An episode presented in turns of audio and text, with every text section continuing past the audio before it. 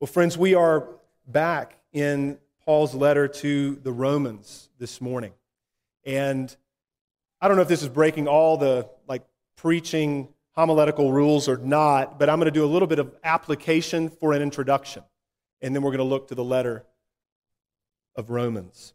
So, Paul, if you remember, had written in chapter 3, verses 21 and 22, that the Old Testament bears witness to righteousness, which is through faith in Jesus Christ for all who believe. Paul had written that the Old Testament bears witness to righteousness, which is through faith in Jesus Christ for all who believe. Now, he's going to show that yet again in our text today. He considers Abraham from the book of Genesis. He does this in order to demonstrate that Abraham was justified by faith apart from works. And he also cites the words of David from the Psalms, who, Paul says, also speaks of this righteousness apart from works. Now, here's the question for us Is this how we read the Old Testament? When you open your Bible and you go to the pages of the Old Testament, is that how you read it? There are a lot of ways that people approach the Old Testament that are not helpful. For many, the Old Testament is kind of like a wasteland or a desert. I mean, we're pious people, so we wouldn't say it like that, right? But it kind of feels like that. Not a lot of refreshment, not a lot of life, frankly. There's an occasional oasis, Sure, but it's mostly law and threats and hard stuff. For others, they go to the Old Testament and moralize the text. This is where we sort of put our backpacks on and we follow the Old Testament saints around and we figure out how we can be like them or not like them. Others approach the Old Testament with a law centered mentality where we're digging through every text to find what we're supposed to be doing or not doing. And with all of these approaches, people might look for an occasional prophecy about the Messiah, might look for the occasional passage of promise or grace or comfort. But in a general sense, the Old Testament is hard. It's about our morality, and it's about law. The problem with all of this is that this is not how Jesus himself presented the scriptures, and this is not how the apostles understood the scriptures either. Remember, for Jesus and the apostles, the Bible was the Old Testament at this time. Whenever Jesus references the scriptures, whenever the apostles reference the scriptures, with perhaps one exception where Peter refers to a writing of Paul, they're talking about what we call the Old Testament. And for them, the Old Testament was a testimony about Christ and about God's plan of redemption through him. I'm going to assume something about you and me. Fallen sinners as we are, that's true, we have been brought to life by the Spirit of Almighty God. We have been united to Christ. We have new hearts. And so we want to be people of the book, do we not? Yes. We want to live not based upon our own understanding. We want to be people of the book. So may we read it and may we understand it the way that Jesus and the apostles did. There's much that could be said about a passage of Scripture like Luke 24. You know that account where Jesus is walking with disciples after his resurrection, obviously his crucifixion, his death, his burial. He's resurrected from the dead. He walks with some disciples on the road to Emmaus. He has a conversation with them. They don't recognize him. They're telling him about what's going on and what has been going on. He plays the fool, and then he says to them, Oh, foolish ones, right? And slow of heart to believe everything that the prophets have written, right? And then he talks to them about what? all of the things written in the Old Testament concerning himself. Now, they break bread together, they eat together. And Jesus was known to these disciples in the breaking of the bread. There's much that could be said about that. And then these same disciples, having their eyes opened to Jesus, who he is, what he had done in light of Scripture, said this Did not our hearts burn within us while he talked to us on the road, while he opened to us the Scriptures? Did our hearts not burn when he opened to us the Scriptures? Now, beloved, how did he do that? He interpreted the entire Old Testament in light of himself. That's how their eyes were opened, that's how their hearts were set ablaze, and he was known to them in word and sacrament. Let the hearer understand. As the Lord would have it, Paul does the same thing that Jesus did in Luke 24. Paul does the same thing in our text today. So, that all by way of introduction. Open your Bibles to Romans chapter 4. We're going to be looking today at Romans 4 1 to 8. Where we are picking up today is a wonderful continuation of everything that's come before it. Paul had announced, you remember, that the righteousness of God is revealed in the gospel. It's a righteousness that God gives to sinners that is all of faith.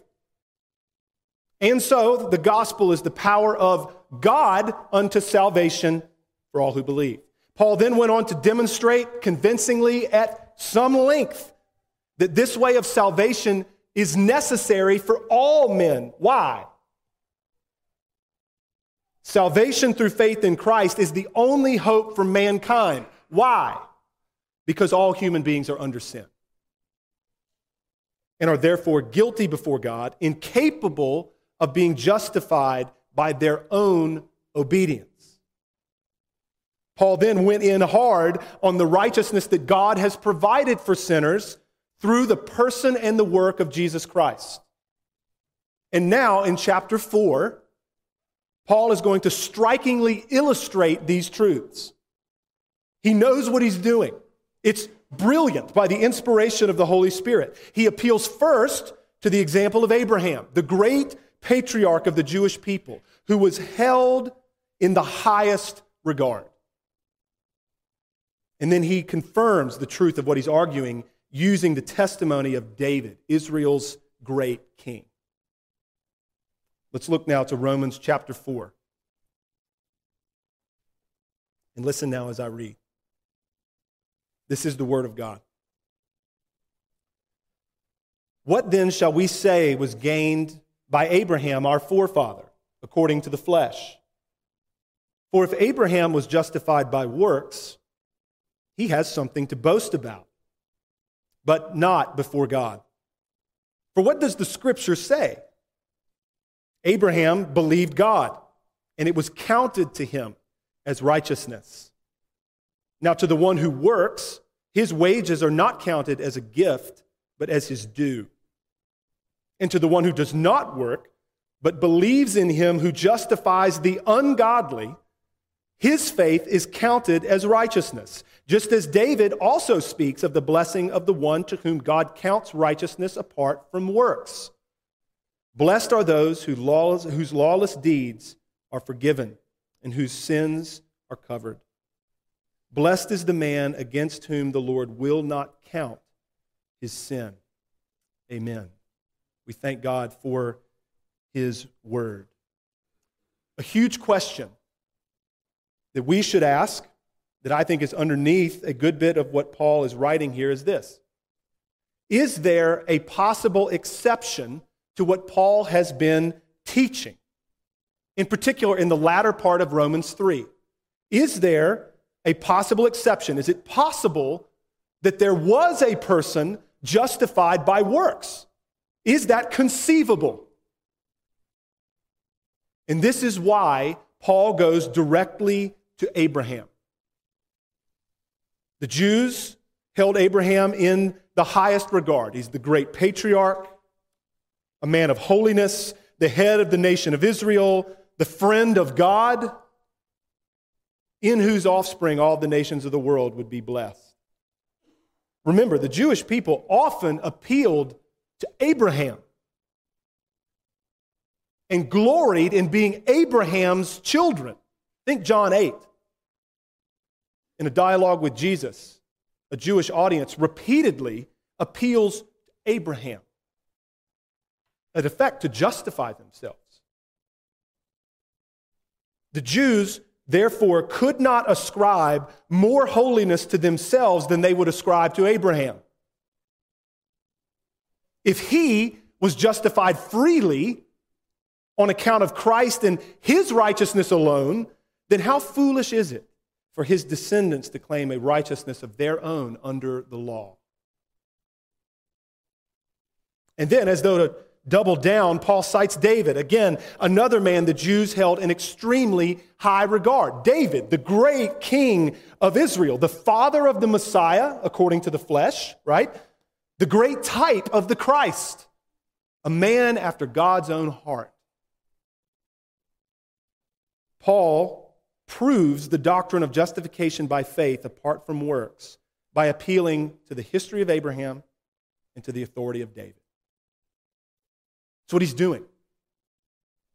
If Abraham had not been justified by works, but by having righteousness imputed to him, counted to him through faith, if David, inspired by the Holy Spirit, declared that the only way a man can be justified is by having his sin covered by the imputation of righteousness, who could ever think that righteousness is to be obtained in any other way? That's what Paul's arguing for.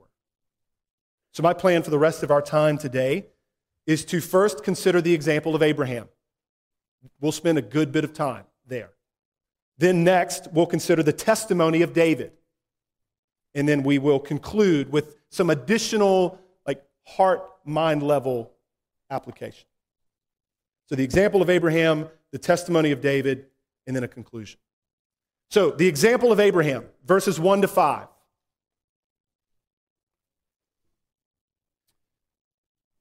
In verse 1, Paul refers to Abraham as our forefather. Uh, you see that in the text. So we should understand that Paul here, he's writing as a Jewish man to Jewish people in the church of Rome. Now, having said that, later on in chapter 4, Paul will make it very plain that the example of Abraham is applicable to the entire church, Gentile and Jew alike. So don't get tripped up by that. But when he says our forefather, that's what he's referring to. Paul asks a rhetorical question What shall we say was gained by our forefather Abraham according to the flesh? Paul has in view Abraham's works in the flesh. What did he gain?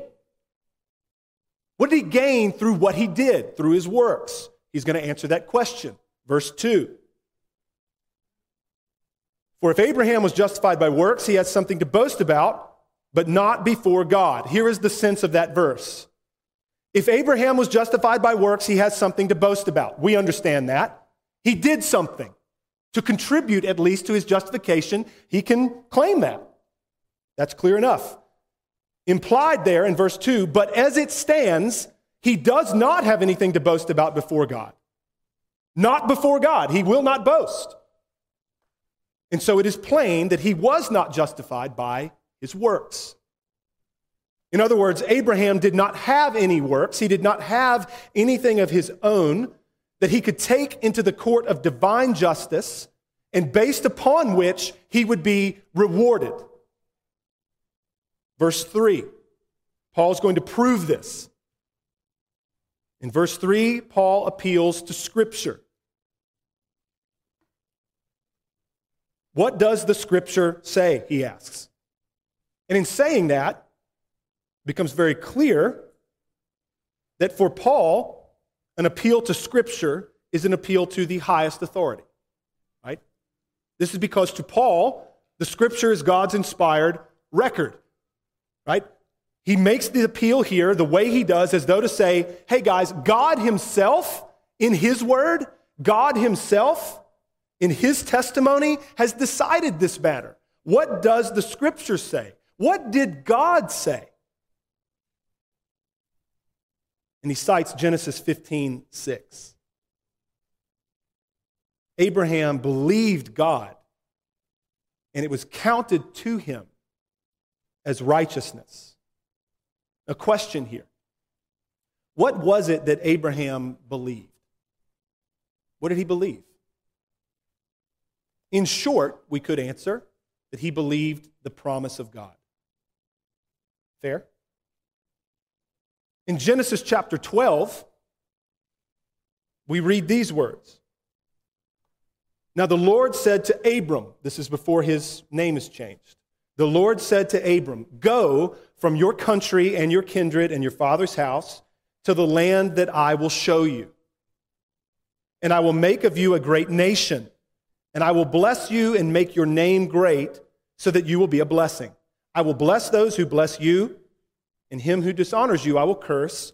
And in you all the families of the earth shall be blessed. Now, that last piece, in you all the families of the earth shall be blessed. The Apostle Paul writes of that verse in Galatians chapter 3.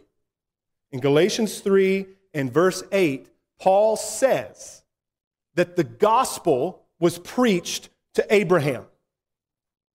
And he cites Genesis 12:3.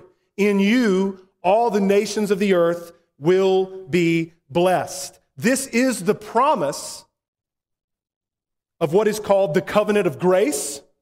This is the promise of the Messiah, the Savior, the anointed one. The gospel was preached to Abraham.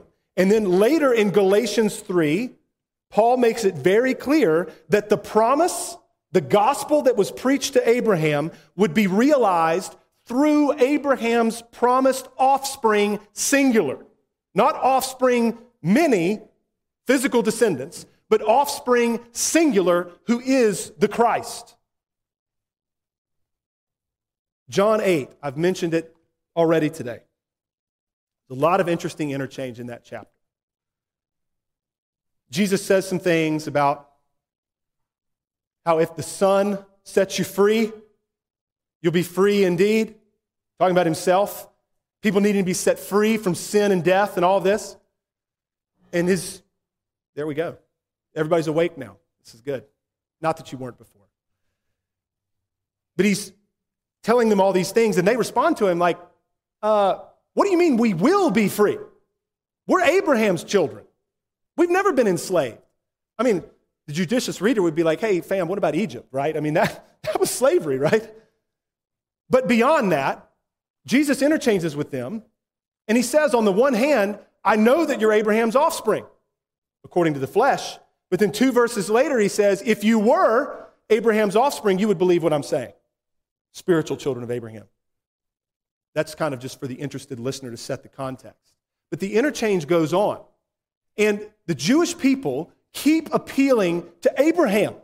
They keep appealing to their relation to Abraham to justify themselves. And where does Jesus take the interchange? He says in John 8 56 that Abraham rejoiced to see my day. He saw it and was glad. The gospel was preached to Abraham. The message of salvation through Christ was preached to Abraham. It's what Abraham believed. He saw it and was glad. So if Abraham was justified because by faith he embraced the promise of God's salvation in the person and work of Christ, then Abraham has nothing to boast about. Abraham was trusting the promise that God had made, realized through God's Christ, and that is how Abraham was justified. He brought nothing of his own, his was a position of need. Verses 4 and 5, as we look back to Romans 4. Paul's argumentation here is very simple and it's very pointed. If a person works, the money he receives is not a gift. it is his due. He has earned it. We understand this. If you do work and you're given money, you don't look at that money as a gift of grace. You look at that as, no, I, I'm being paid what I deserve for work done.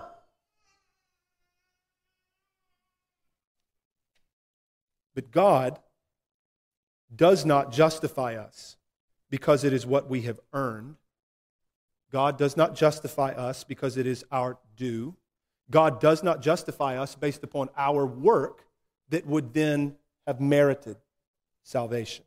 He gives salvation, He gives righteousness and eternal life as a gift. You can see this in verse 5. And to the one who does not work, this is very simple. The one who is justified does not work at all. I mean, you want to offend people. The one who is justified does not work at all for his justification. That makes everybody very nervous. It may make us nervous. Like, bro, I don't know if you should say that. If there's any doubt, though, that this is the meaning, what comes next drives it home. That we don't work at all for our justification. To the one who does not work, but what? Believes in, trusts him who justifies the ungodly. His faith is counted as righteousness. Now, I'm going to say something that is not a startling revelation to anybody in the room, but it does us good to think about this.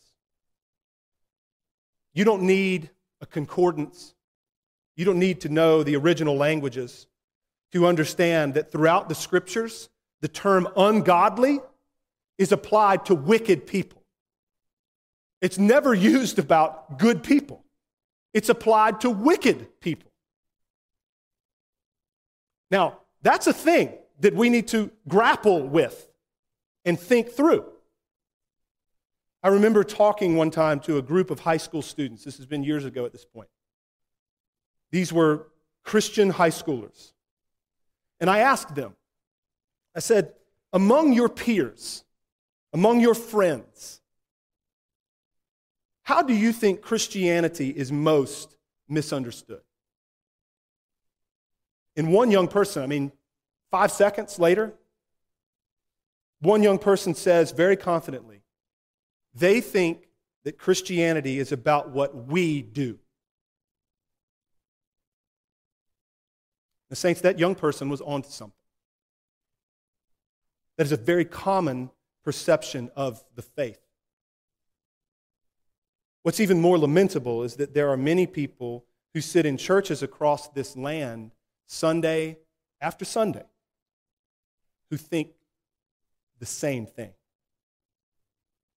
that Christianity is about us and what we do. There is a reason, after all, that outsiders often think that Christianity is about what we do. It's because that's what Christians have told them, or that's what Christians have implied to them. And those Christians have said that and implied that because pastors have told them that. God justifies the ungodly. That is an astonishing statement. Do you realize, like, do you realize how different that is from any other system of religion? Do you realize how different this is from Rome? Do you realize how different this is from Judaism, from Islam? All of which effectively say God justifies the godly. What makes Christianity utterly unique from every other world religion, beloved, is not its morality, it is its message. Now, the law of God, I just want to be super clear so that nobody walks out of this door misunderstanding a thing today. The law of God, understood at a spiritual level, think Matthew 5, is the greatest standard of righteousness the world has ever known. We love the law. We love the law. But do you know what the church the lifeblood of the church, the heartbeat of the church is? It's the proclamation, the heralding of the Lord Jesus Christ. It is Christ for us, His righteousness, His bearing our curse and our shame, His resurrection. The, hear me, the historical fact that He did all of this and that He is salvation for everyone who believes on His name. T. David Gordon once said, Bring someone from Tibet into your church who has never been to church ever. And let them listen to the sermon and then ask them, What is Christianity all about? And inevitably, they will say, Do, be good. Beloved, that's not gospel. That's not Christianity. As it stands, God justifies the ungodly on account of Jesus Christ. So trust Him, believe upon Him, and in believing in Him, you will have life in His name. We're going to stay here for just a minute and spend some more time considering faith and righteousness as well as the law. So, this is all still under the example of Abraham. Some really important things for our understanding. Here we go. Faith is not meritorious. Faith is not meritorious. Faith does not procure any kind of merit for us. Faith in itself. Rather, faith lays hold of Christ. You understand the difference? Faith has no merit in and of itself. It is the object of faith that matters. Faith lays hold of Christ, and in laying hold of Christ, faith lays hold of forgiveness, atonement for sin, satisfaction of the wrath of God, absolution, no longer guilty. In laying hold of Christ, faith lays hold of righteousness. Faith is the means, hear this. Faith is the means through which the ungodly are clothed in the righteousness of another. In laying hold of Christ, faith lays hold of eternal life. You understand as well, right, that the benefits of Christ can never be separated from Christ himself? You understand that? Whenever we start trying to do that, bad things happen in the church. As though there can be forgiveness apart from the person of Jesus as though there can be absolution apart from being united to the person of Jesus, as though there can be righteousness and eternal life apart from Jesus himself. This is why, rightly understood, Christ is the good news. He is who we trust. And in trusting Him, we're united to Him. In being united to Him, what's His is ours. This is how we need to think. Next thing that's very important for our understanding this is related. Faith itself is not righteousness, it is the means through which we receive righteousness. So, say that again. Faith itself is not righteousness, it is the means through which we receive righteousness. We talked about this before. What is righteousness properly defined? It is the fulfilling of the law. So, faith is not righteousness. It is the means through which we receive righteousness precisely because faith is the means by which we receive Christ. Our confession says this well. Later on today, you could look this up in the Second London Confession, chapter 11, paragraph 1. We read that God freely justifies sinners, not by infusing righteousness into them, but by pardoning their sins and accounting and accepting them as righteous. He does this for Christ's sake alone and not for anything produced in them or done by them. He does not impute faith itself, the act of believing, or any other gospel obedience to them as their righteousness. Instead, he imputes Christ's active obedience to the whole law and passive obedience in his death as their whole and only righteousness by faith. It's not that faith is counted as righteousness, it's that the righteousness of Christ is counted to you by faith. And you say, brother, this is kind of, you're like splitting hairs here, aren't you? No, not at all. These things make all the difference in the world when it comes to our lives, our peace before God, our assurance, all of it. Think back with me to our text from last week, Romans chapter 3, 27 to 31, in particular, verse 31. Paul is adamant that the law is not overthrown by the doctrine of justification by faith apart from works. You remember this. He raises it, right? Do we overthrow the law by this faith? He says, by no means. On the contrary, we uphold the law. Paul's adamant about that. And this is because, as we thought about a week ago, all of the law's requirements were fulfilled by Jesus, and the entirety of the law's curse was endured by Jesus. So the law is upheld.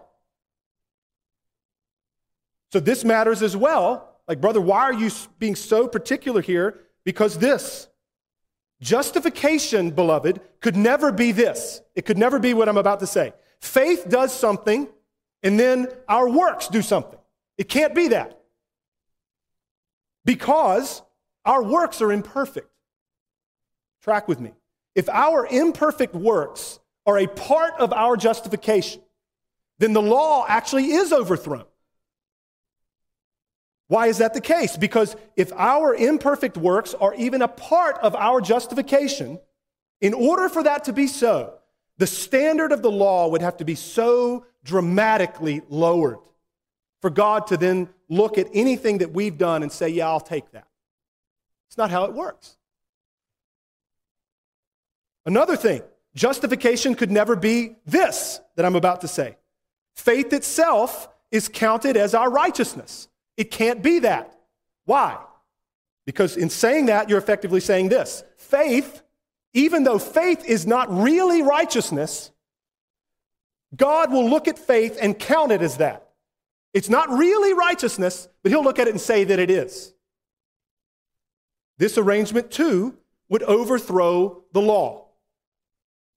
The gospel, listen, the gospel did not come to change the demands of the law. Not at all. The gospel did not come to lower or affect the standard of the law at all.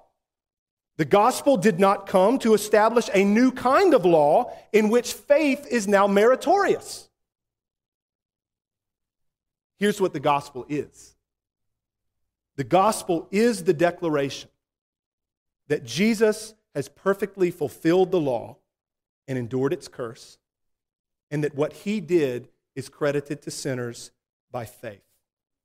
Now, listen Christ's righteousness is our whole and only righteousness. We've said that. And that righteousness, beloved, is real righteousness. Do you understand why that matters? It's not some facade, it's not some bait and switch where God says, believe, and I'll kind of count that as though it's something it isn't. No, believe so that real righteousness under the law could be given to you. That's the good news.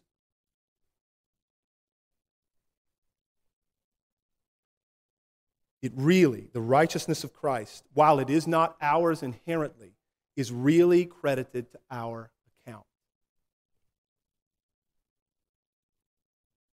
And we who were ungodly,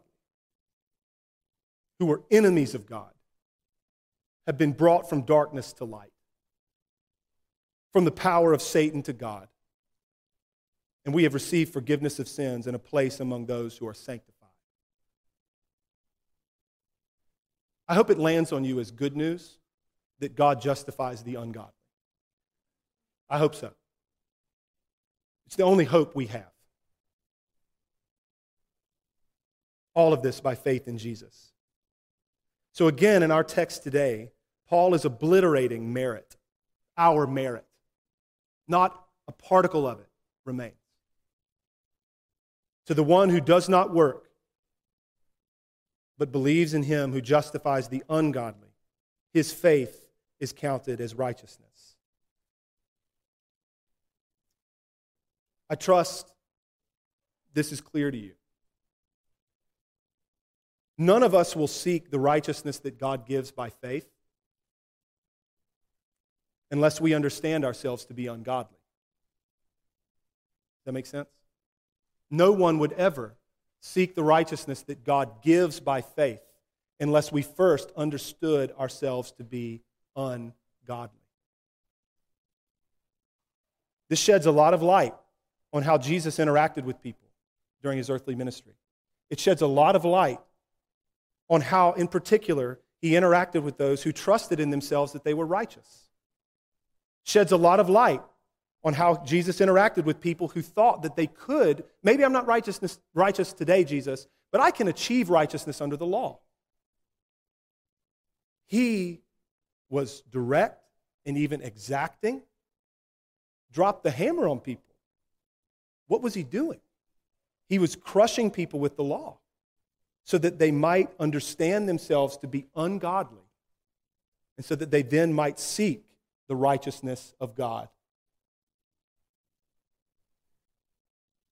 Blessed are the poor in spirit, those who know that they don't have anything to bring, who know that they don't have anything to offer, who know that they're debtors to grace. Blessed are those who hunger and thirst for righteousness. Those who know they don't have a righteousness of their own and are looking outside of themselves for it. Friend, if you sit here today and you're assessing your life and you think, I'm doing okay. Or maybe you've been a Christian for a long time and you tend to think that you're doing pretty well. May the Lord humble us all with the holiness of his law as we considered last week. May we all be reminded that we have nothing of our own to bring. May we see ourselves in our flesh as ungodly people who are desperate for a righteousness we don't have. And may we rejoice that God has provided such a righteousness for us in Christ. May He grant us faith to trust that, to trust Him. So all of that fell under the example of Abraham. We're now going to consider the testimony of David. This will be briefer, obviously. The testimony of David from verses 6 to 8. So, Paul again is going to appeal to Scripture. He appeals to Psalm 32. It was read earlier in our service. Paul's already appealed to the particular case of Abraham, and now he's going to further confirm the truth of what he's written through the testimony of King David. In verse 6, put your eyes there. This is significant. Paul says that David also speaks of the blessing of the one to whom God counts righteousness apart from faith. And then he's going to cite the first verse and a half of Psalm 32, which we read in verses 7 and 8. Blessed are those whose lawless deeds are forgiven and whose sins are covered. Blessed is the man against whom the Lord will not count his sin. Now, much could be said about those verses alone that it's not that there aren't lawless deeds, it's that those lawless deeds are forgiven. It's not that there isn't sin, it's that that sin is covered. It's not that there isn't sin and iniquity, it's just that God will not count it against the blessed man. But connecting these verses, Psalm 32, 1 and 2, Connecting those verses to what Paul wrote in Romans 4 6 is really significant. Putting Paul's verse 6 together with the citation of Psalm 32, we see this that the forgiveness of sins, the covering of sins, and the imputation of righteousness go together. Say that again. The forgiveness of sins, the covering of sins, and the imputation, the counting of righteousness to a person, it goes together. Because Paul says, David wrote about the fact that God counts righteousness to people by faith apart from works. And then he, and then he cites David writing about the forgiveness of sins, the covering of iniquity, and God not counting sin against a person. So, for your sin to be forgiven, your sin to be covered, for God to not count your iniquity against you is the same thing, right, as saying that righteousness is imputed to you. Those things go together. We've said this before. If we tell people that to be justified is to be forgiven of sin, To be justified is to be as though you never sinned. That's good, but that ain't the gospel. That's only part of the news. Justification is to be forgiven of sin. It is to be as though I've never sinned or been a sinner, and it is to have the righteousness that Christ accomplished and achieved. It's all of that. So we see those things going together right here in the mind of the Apostle Paul. David wrote about a righteousness that's counted to sinners by faith apart from works. And then he cites David Blessed are those whose lawless deeds are forgiven, whose sins are covered. Blessed is the man against whom the Lord will not count his sin. Sins are not forgiven, nor are sins covered where righteousness is not imputed. Just to make sure everybody's good with me here. Sins are not forgiven, nor are sins covered where righteousness is not imputed. These things go together. That's the argument of the apostle in citing Psalm 32. And when the righteousness of the Savior is counted to a sinner, none of that sinner's unrighteousness can remain attached to him. Amen, somebody.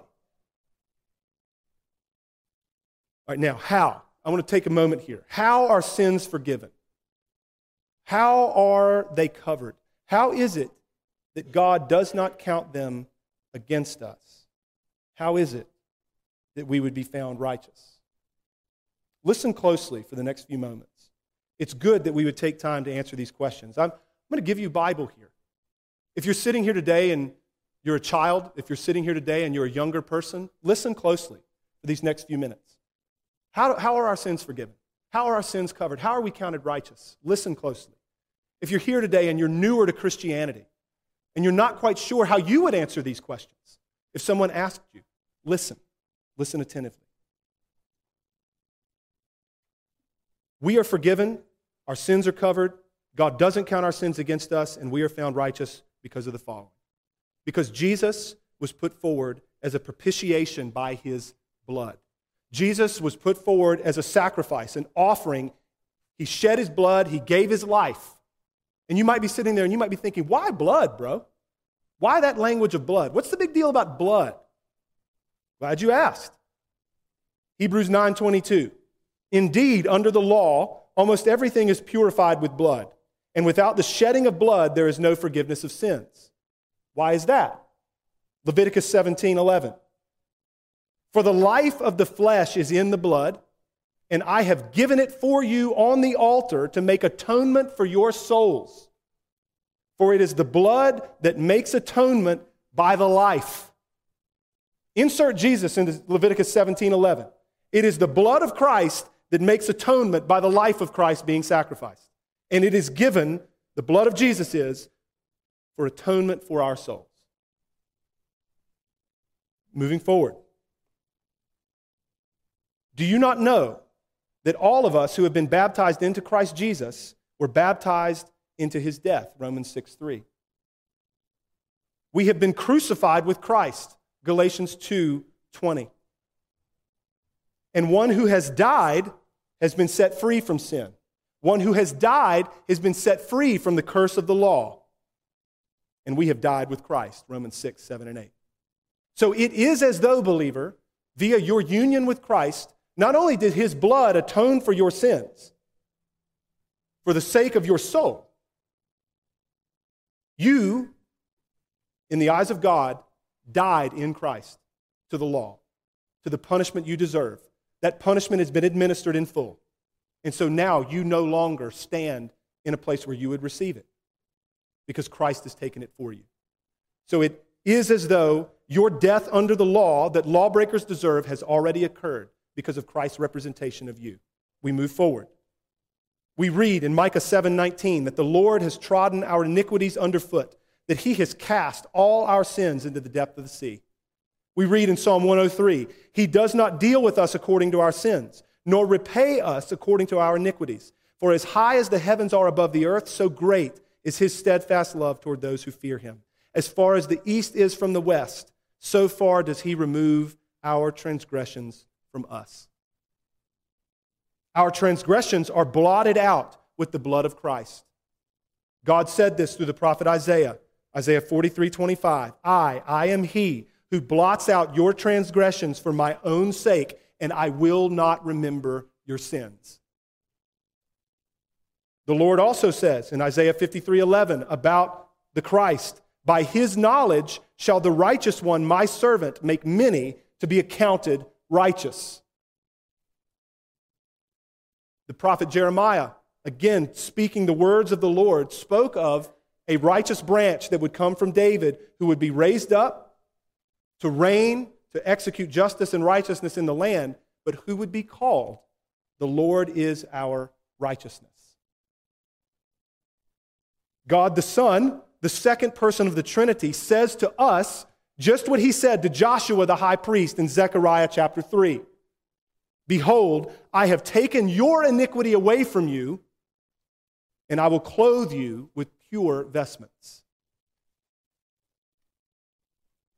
For as by one man's disobedience, Adam's disobedience, the many were made sinners, all those in Adam. So, by the one man's obedience, Christ, the many will be made righteous, all those who are in Christ by faith. For our sake, he made him to be sin who knew no sin, so that in him we might become the righteousness of God. Now, in what I said just now, did you hear a word about what you need to do? No promise of what God alone would accomplish through the person and work of Jesus Christ. Him, his person, and what he did is how we are forgiven, it's how we are absolved of guilt, it's how we are found righteous. As we conclude our time, think with me for just a moment about justification by faith apart from works, wholly on account of Christ. It's the best news in the world. And it produces the best kind of fruit in us. It excludes our boasting, and it gives us peace at the same time. But when we look to our works, when we look to ourselves and what we do, in any measure to any degree, the opposite is true. The good news ceases to be good. You look to yourself at all, the good news ceases to be good. And you look to yourself in any measure to any degree, the worst kind of fr- fruit will be produced in us.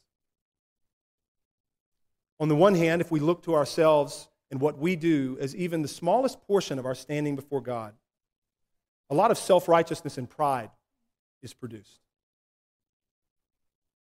I wonder, Christian, are there ways that you are subtly looking to your works or your zeal or your effort that's fanning the flame of self righteousness in your heart? Are there ways that you're looking to what you're doing, what you're feeling, to your discipline that's feeding your pride? I wonder, brother or sister, are there disconnects in your doctrine and how you interact with others? You rightly affirm justification by faith apart from works, but then do you lack compassion toward other sinners when they fail you? You rightly affirm justification by faith apart from works, but then you're harsh and exacting toward others when it comes to the pursuit of godliness. To the extent that you conclude that others around you are just a bunch of slackers, a bunch of fakers. You rightly affirm justification by faith apart from works, but then you assume you know the answers before you've even heard from your brother or sister about a matter.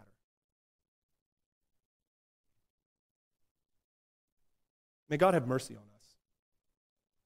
If we as a church increasingly have a collective sense of our need of Christ, a collective sense of our need of Christ, what do you think that that would produce in our relationships? Good things humility, compassion charity, love, patience, all of that. If we are subtly looking to our works to any measure, to any degree, another kind of bad fruit that's produced by that is doubt, fear, questioning our standing before God, even questioning whether or not He loves us. I wonder, Christian, are there ways that you are subtly looking to your works or your zeal or your effort or your affections, your feelings for God that's fueling the fire of doubt in your heart?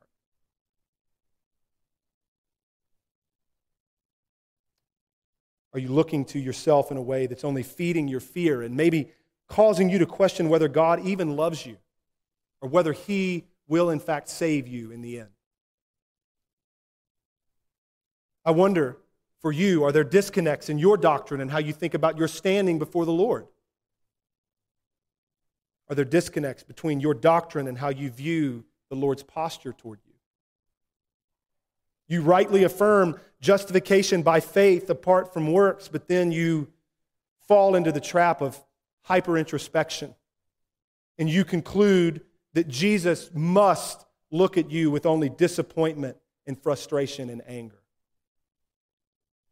You rightly affirm justification by faith apart from works, but then you constantly assess your actions, your motivations, and your desires, and you conclude that a real Christian would be much better by now.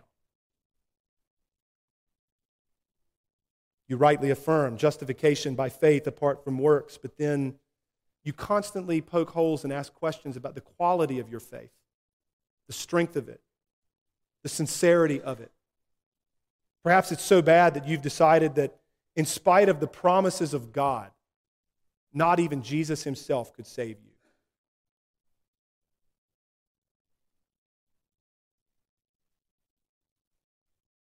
Dear brother or sister, if you sit here this morning and you are weary of your own righteousness, you're weary of that effort, that fight to justify yourself, that's a good place to be. And you are in a good place right now. Seek to learn, beloved. Seek to know more Christ and Him crucified. And seek to learn and know that more in such a way that you would despair of yourself completely in terms of righteousness. For righteousness, despair of yourself. And remember that Jesus is our righteousness. And all we can say for ourselves is that we were his sin. Jesus took what belonged to us and has given us what belonged to him. He became what he was not and what he knew not, so that we might become what we were not, namely the righteousness of God. May God give us mercy and give us grace and give us faith. May He write His truth on our hearts and may He fix our souls on His promise.